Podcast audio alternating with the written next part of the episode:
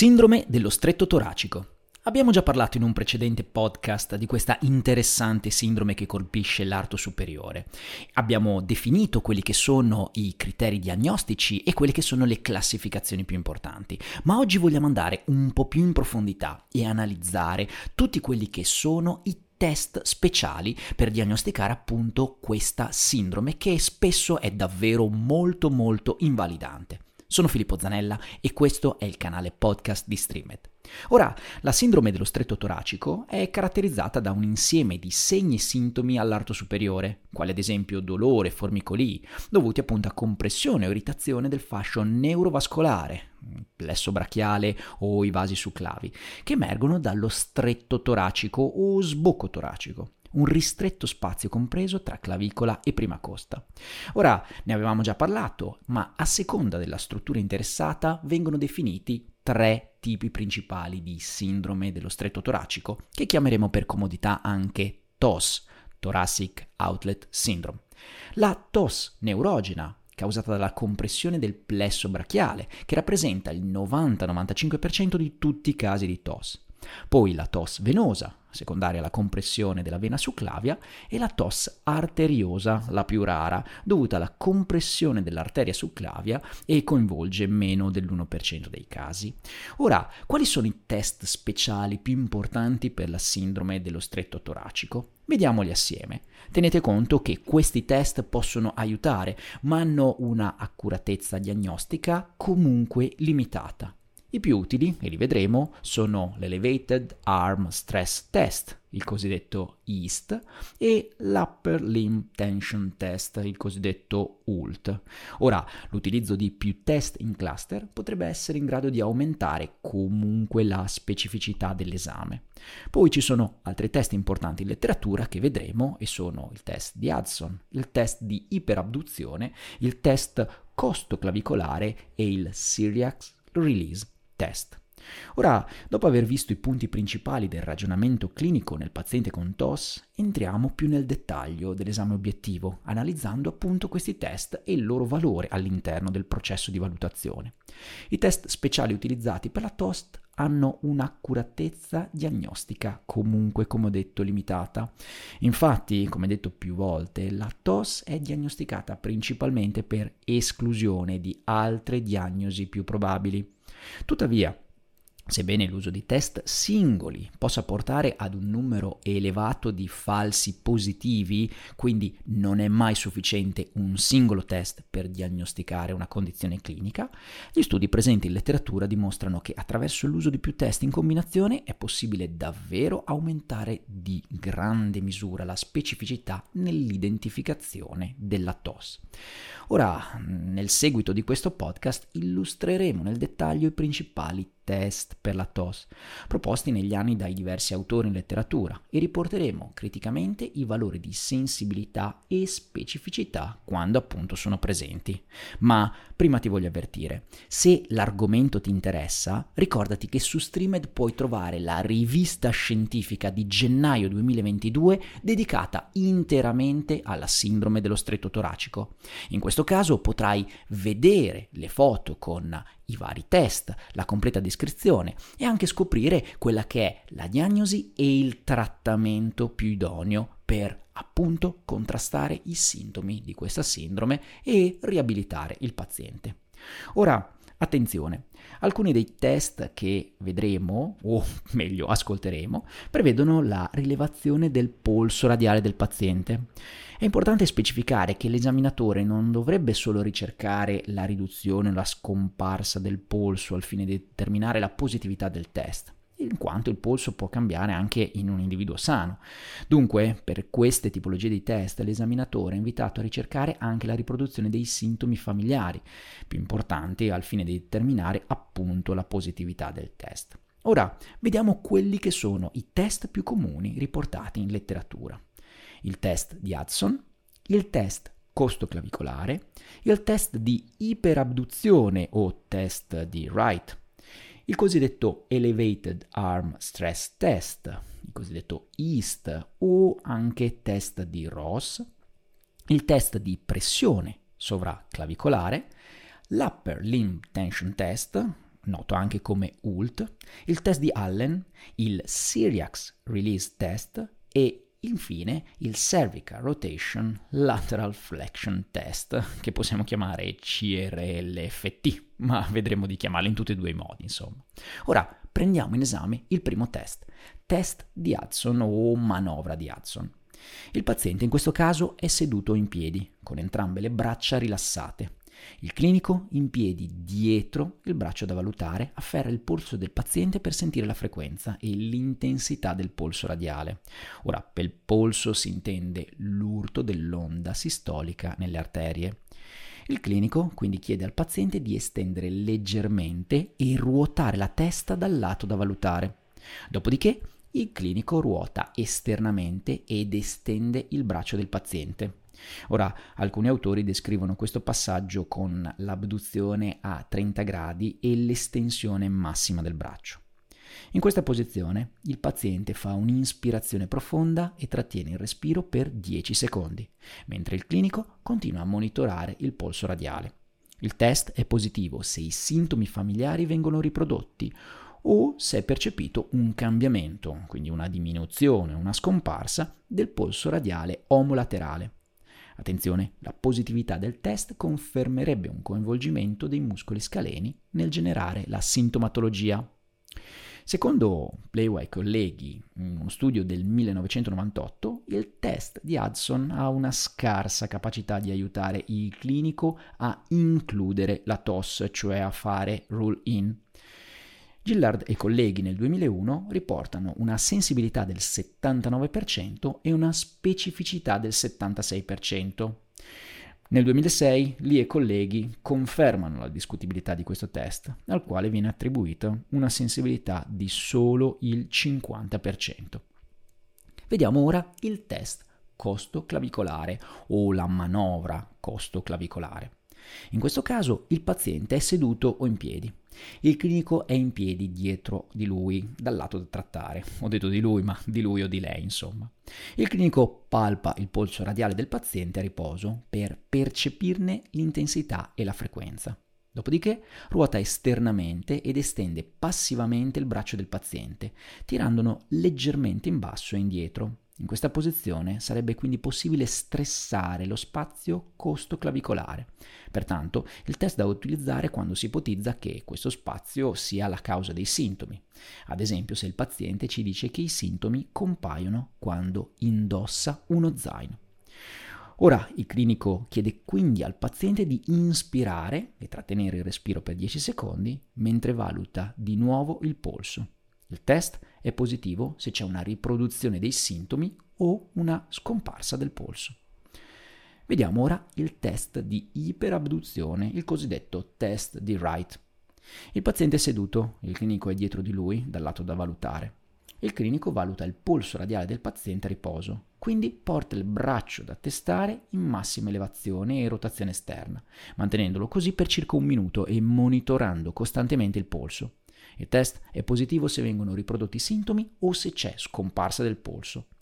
Ora, secondo Gillard e colleghi nel 2001, il test ha una sensibilità del 70% e una specificità del 53% quando si considera la scomparsa del polso radiale.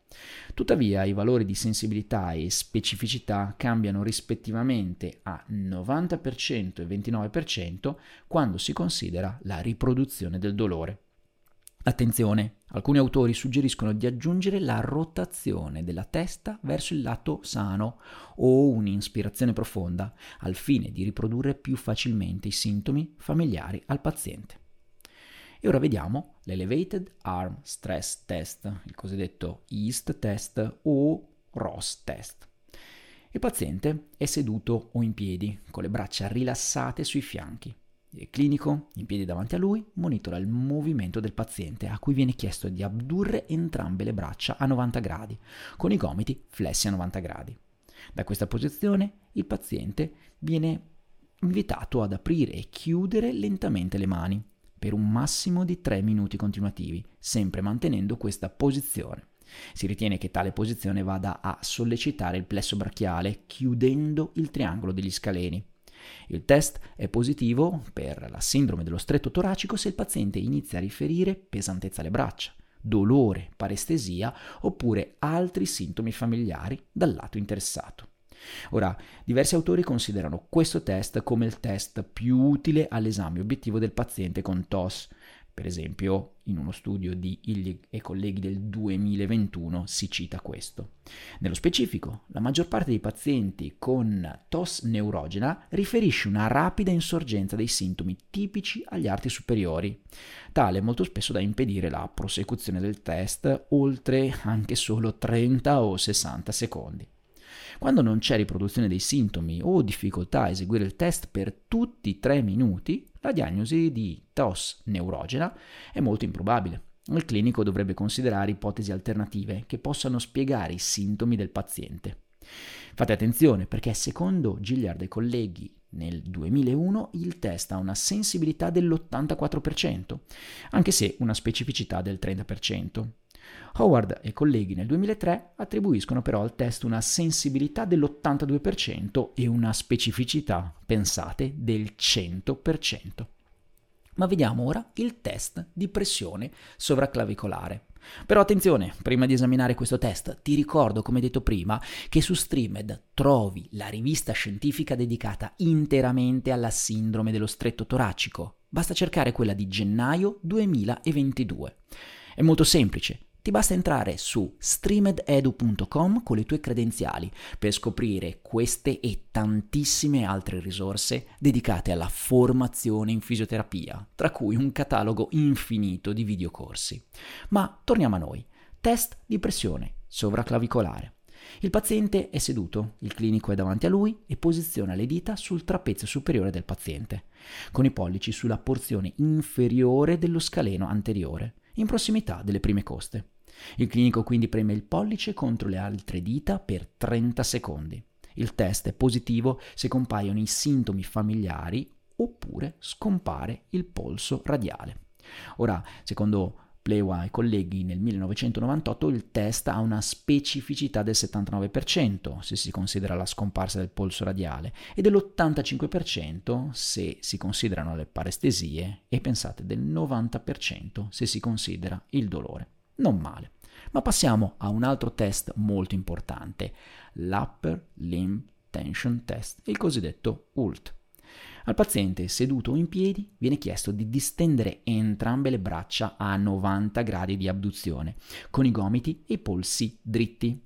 I polsi vengono quindi estesi e il collo viene successivamente flesso dal lato opposto a quello interessato. La riproduzione dei sintomi viene valutata durante ogni fase del posizionamento. La maggior parte dei pazienti con TOS neurogena presenterà un test ULT positivo. Insieme all'IST, attenzione che forse andrebbe pronunciato EAST, ma ci siamo capiti, è quello che abbiamo detto prima, questo test comunque è uno dei test più utili nella valutazione del paziente con TOS neurogena, questo secondo Illig e colleghi in uno studio, pensate, del 2021. Ora, vediamo un altro test molto importante, o meglio, ascoltiamo un altro test molto importante, ma vi ricordo che su Streamed, se accedete alla rivista di gennaio 2022, potete trovare tutte le immagini dei test spiegate assieme a tutta la parte relativa al trattamento della sindrome dello stretto toracico. Parliamo comunque ora del test di Allen. In questo caso il paziente è seduto. L'esaminatore, dietro di lui o di lei, valuta il polso radiale dal lato da testare. L'esaminatore abduce la spalla dal lato sintomatico a 90 gradi e flette il gomito a circa 90 gradi. Durante la palpazione del polso radiale, l'esaminatore ruota esternamente l'omero, mentre il paziente ruota attivamente la testa verso il lato opposto a quello da testare. Il test è positivo se c'è una riduzione o una scomparsa del polso radiale o una riproduzione dei sintomi familiari. Si ipotizza in questo caso per compressione del fascio neurovascolare da parte del muscolo appunto piccolo pettorale. Vediamo ora il Syriac Release Test. Qui il paziente è seduto o in piedi. L'esaminatore dietro al paziente gli afferra gli avambracci tenendo i gomiti a 80-90 gradi di flessione. L'esaminatore inclina all'indietro il tronco del paziente e solleva passivamente il cingolo scapolare. Questa posizione viene mantenuta per un massimo di 3 minuti. Il test è positivo quando si verificano parestesie, intorpidimento o altri sintomi familiari. Si ritiene che questa posizione possa produrre un release, cioè un rilascio della tensione o della compressione del fascio neurovascolare nei tre spazi dello stretto toracico. Quindi perché la manovra scatena i sintomi, vi starete chiedendo? Beh, secondo gli autori, il rilascio consentirebbe il ripristino del flusso sanguigno e la normalizzazione della funzione, che determinerebbe un'attivazione spontanea delle grandi fibre sensoriali mieliniche e darebbe origine appunto ai sintomi, i quali aumentano, raggiungono il picco e poi si attenuano. Secondo Brisme e colleghi, in uno studio del 2004, il test ha una specificità del 97,4% quando mantenuto per un minuto e dell'87,8% quando mantenuto per tre minuti. Mm, non ci sono purtroppo in questo caso dati sulla sensibilità. Ma vediamo ora il Cervical Rotation Lateral Flexion Test o CRLFT Insomma, un test molto complicato da pronunciare, ma piuttosto facile da eseguire. In questo caso il paziente è seduto e il clinico è dietro di lui o di lei. Il clinico ruota la testa del paziente controlateralmente al lato sintomatico e alla costa da valutare. Quindi ruotando la testa a destra si sta testando la prima costa sinistra. Da questa posizione il clinico passivamente flette lateralmente il collo, quindi l'orecchio del paziente in questo caso va verso il petto. Beh, il test è positivo per l'elevazione della prima costa se è presente una limitazione della flessione laterale. Ora, come abbiamo detto, tutti questi test sono estremamente utili nella clinica per diagnosticare una TOS, ma solo se utilizzati in cluster, quindi non è attendibile il singolo test. Se hai trovato questo podcast interessante e ti incuriosisce vedere come effettuare i test e come effettuare il corretto trattamento della sindrome dello stretto toracico, beh, entra subito in Streamed con le tue credenziali. Ti basta andare su streamededu.com, entrare coi tuoi dati e accedere a una libreria di riviste. Troverai la rivista di gennaio 2022 dedicata proprio a questa sindrome, ma potrai trovare anche un catalogo di videocorsi infinito assieme a tutta una libreria di esercizi da poter fare ai tuoi pazienti in modo tale che eseguano comodamente la fisioterapia a casa. Ricordati, con Streamed formi il tuo futuro.